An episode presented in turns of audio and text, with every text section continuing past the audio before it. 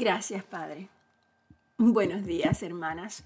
Nuevamente un nuevo día que Dios nos ha regalado y que Dios nos ha concedido para acercarnos a Él. Le damos gracias por ese, por ese gran regalo, por esa gran oportunidad de venir a Él nuevamente.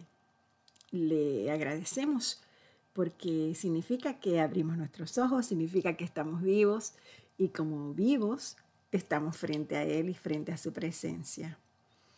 Gracias, Señor. Te pedimos, mi Dios, a través de tu palabra, que nos enseñes, Señor, tu camino. Andaremos en tu verdad y unifica nuestros corazones para que, para que temamos tu nombre, Padre amado. Tu palabra dice que pondrás tu temor en los corazones de tu pueblo y no te volverás atrás de hacerles bien. Yo sé, Señor, que el único temor que necesitamos es el temor de lo que debe ser la vida sin ti, de lo que debe ser la vida sin ti. Así que, Padre, pon ese temor en nuestros corazones. Sé que como están de alto los cielos sobre la tierra, así es de grande tu misericordia para los que te reverencian. Ayúdanos a enseñarle a nuestros hijos a tener gran reverencia por ti todos los días de sus vidas. Te damos gracias porque tú cumples el deseo de los que te temen y escucharás nuestras oraciones. En el día de hoy, Padre, te pedimos que nos hables a través de tu palabra, de la lectura de tu palabra, que escuches nuestras oraciones de esta mañana y que nos acompañes durante todo el día, abriendo nuestro entendimiento pero más que nada, Señor, despertando en nosotros una sed insaciable de ti, un anhelo que nos desborde de gozo cada vez que vengamos a ti. Gracias, mi Dios. En el nombre de Jesucristo, amén. Hoy continuamos con Génesis 25 y también continuamos con la nueva traducción viviente. Abraham volvió a casarse se casó con una mujer llamada Setura. Ella dio a luz a Simran, a Joxán, a Medán, a Madián, a Isbac y a Sua. Joxán fue el padre de Seba y de Dedán. Los descendientes de Dedán fueron los azureos, los letuseos y los leumeos. Los hijos de Madián fueron Efa, Efer, Anoc, Ávida y Elda. Todos ellos fueron descendientes de Abraham por medio de Setura o Setura. Abraham le dio todo lo que poseía a su hijo Isaac, pero antes de morir le dio regalos a los hijos de sus concubinas y los separó de su hijo Isaac, enviándolos a una tierra en el oriente. Abraham vivió 175 años y murió en buena vejez. Luego de una vida larga y satisfactoria, él dio su último suspiro y se reunió con sus antepasados al morir. Sus hijos Isaac e Ismael lo enterraron en la cueva de Macpela, cerca de Manre, en el campo de Efón, hijo de Soar elitita. Ese era el campo que Abraham había comprado a los hititas y donde había enterrado a su esposa Sara. Después de la muerte de Abraham, Dios bendijo a su hijo Isaac, quien se estableció cerca de Beer-Lahai Roy en Negev. Este es el relato de la familia de Ismael, el hijo de Abraham por medio de Agar, la sierva egipcia de Sara. La siguiente lista corresponde a los descendientes de Ismael por nombres y por clanes. El hijo mayor fue Nebaiot, seguido por Cedar, Abil, Bipsam, Misma, Duma, Masa, Adad, Tema, Getur, Nafis y Sedema. Estos doce hijos de Ismael fueron los fundadores de doce tribus. Cada una llevaba el nombre de su fundador, registradas según los lugares donde se establecieron y acamparon. Ismael vivió 137 años y después dio su último respiro y se reunió con sus antepasados al morir. Los descendientes de Ismael ocuparon la región que va desde Ávila hasta Shur, que está al oriente de Egipto en dirección a Asiria. Allí vivieron en franca oposición con todos sus parientes. Es importante que recordemos todo esto para que podamos entender el curso de la historia de la creación. Este es el relato de la familia de Isaac, hijo de Abraham. Cuando Isaac tenía 40 años, se casó con Rebeca, hija de Betuel el arameo, de Padán Aram y hermana de Labán el arameo. Isaac rogó al Señor a favor de su esposa, porque ella no podía tener hijos. El Señor contestó la oración de Isaac y Rebeca quedó embarazada de mellizos. Pero los dos niños luchaban entre sí dentro del vientre de su madre. Así que ella consulta al Señor. ¿Por qué me pasa esto? le pregunta al Señor. Y el Señor le responde, los hijos que llevas en tu vientre llegarán a ser dos naciones, y desde el principio las dos naciones serán rivales. Una nación será más fuerte que la otra, y tu hijo mayor servirá a tu hijo menor. Cuando le llegó el momento de dar a luz a Rebeca, Rebeca comprobó que de verdad tenía mellizos. El primero en nacer era muy rojizo y estaba cubierto de mucho vello, como un abrigo de piel. Por eso lo llamaron Esaú. Después nació el otro mellizo, agarrando con la mano el talón de Esaú. Por eso lo llamaron Jacob. Isaac tenía 60 años cuando nacieron los mellizos. Esaú vende sus derechos de hijo mayor. Los muchachos fueron creciendo y Esaú se convirtió en un hábil cazador. Él era un hombre de campo, pero Jacob tenía un temperamento tranquilo y prefería quedarse en la casa. Isaac amaba a Esaú porque le gustaba comer los animales que cazaba, pero Rebeca amaba a Jacob. Cierto día, mientras Jacob preparaba un guiso, Esaú regresa del desierto agotado y hambriento. Esaú le dice a Jacob, me muero de hambre, dame un poquito de ese guiso rojo. Así es como Esaú obtuvo su nombre, Edom, que significa rojo. Muy bien, responde Jacob, pero dame a cambio tus derechos de hijo mayor. Hmm, mira, me estoy muriendo de hambre, dijo Esaú. ¿De qué me sirven ahora los derechos de hijo mayor? Pero Jacob le dijo, primero tienes que jurar que los derechos de hijo mayor me pertenecen a mí.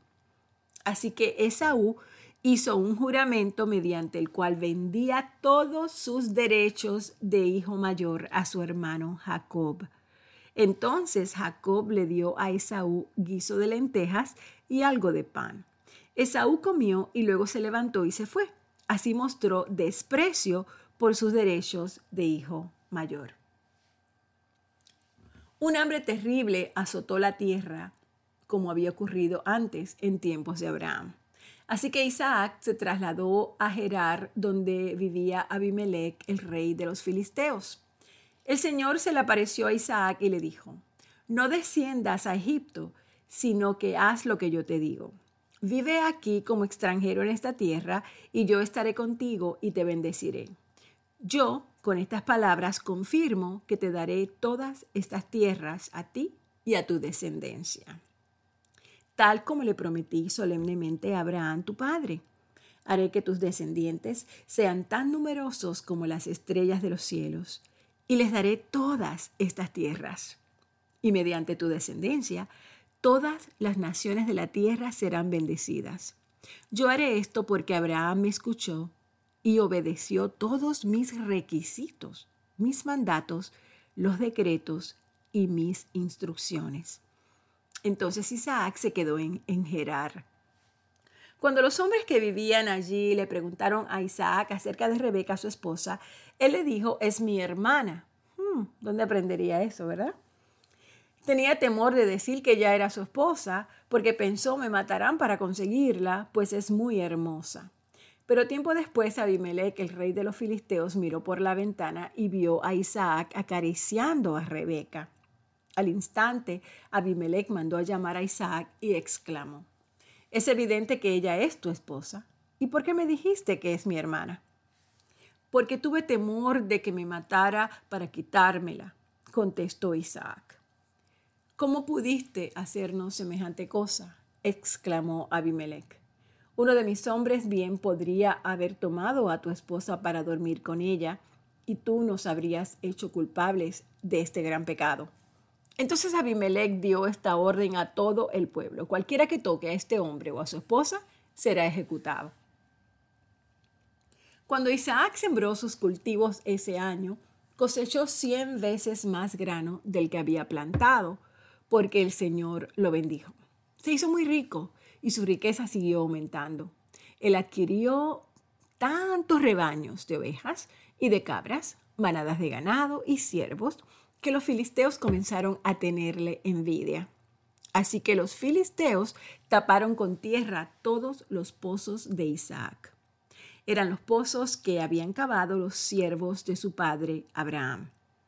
Por último, Abimelech ordenó a Isaac que se fuera de la región.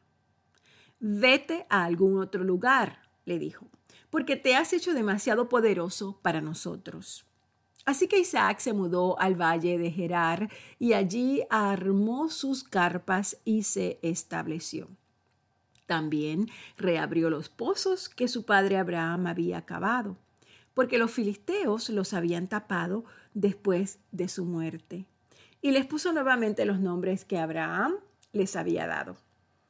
Los siervos de Isaac también cavaron en el valle de Gerar y descubrieron un pozo de agua fresca, pero después los pastores de Gerar llegaron y reclamaron el manantial. Esta agua es nuestra, le dijeron ellos, y discutieron sobre el pozo con los pastores de Isaac. Por eso Isaac llamó a aquel pozo Esec, que significa disputa. Luego los hombres de Isaac cavaron otro pozo, pero de nuevo hubo conflicto. Por eso Isaac lo llamó Signa, que significa hostilidad. Isaac abandonó ese pozo, siguió adelante y cavó otro.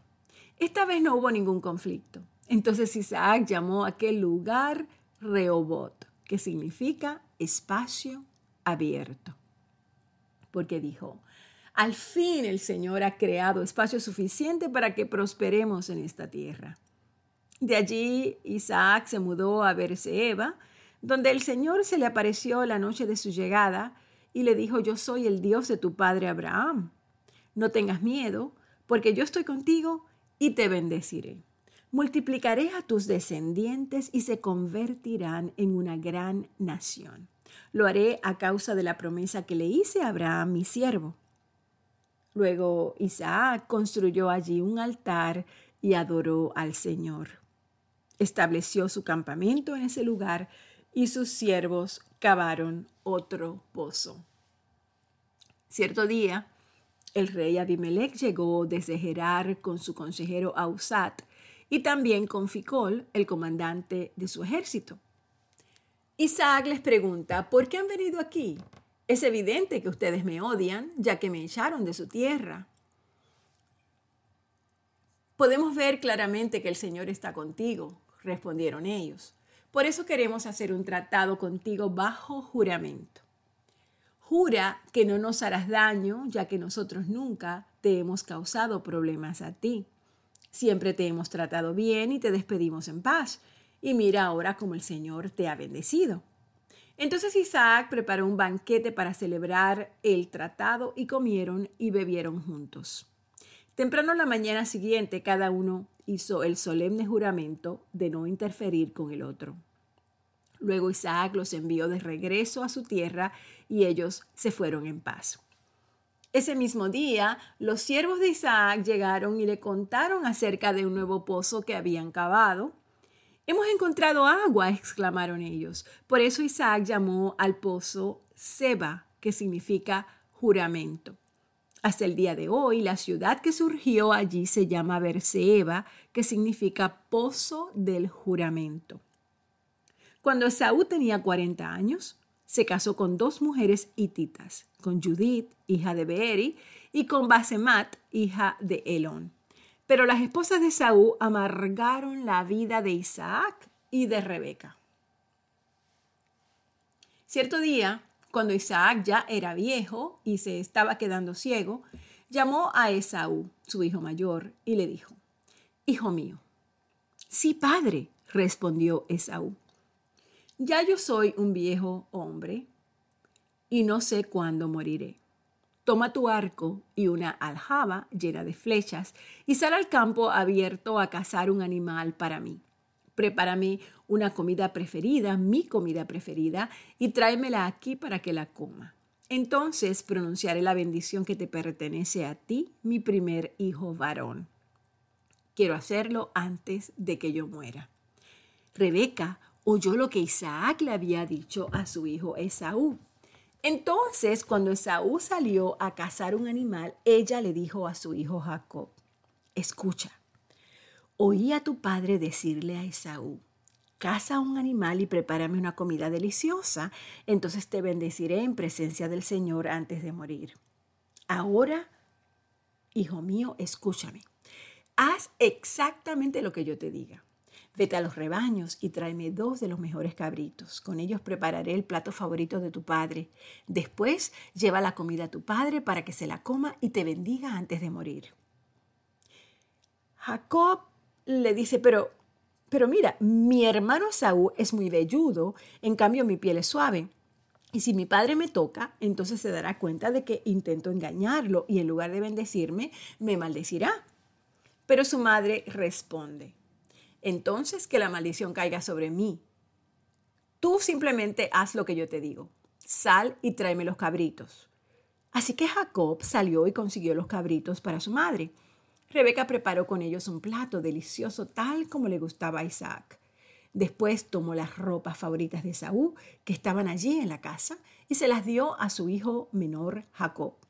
Con la piel de los cabritos, ella le cubrió los brazos y la parte del cuello donde él no tenía vello.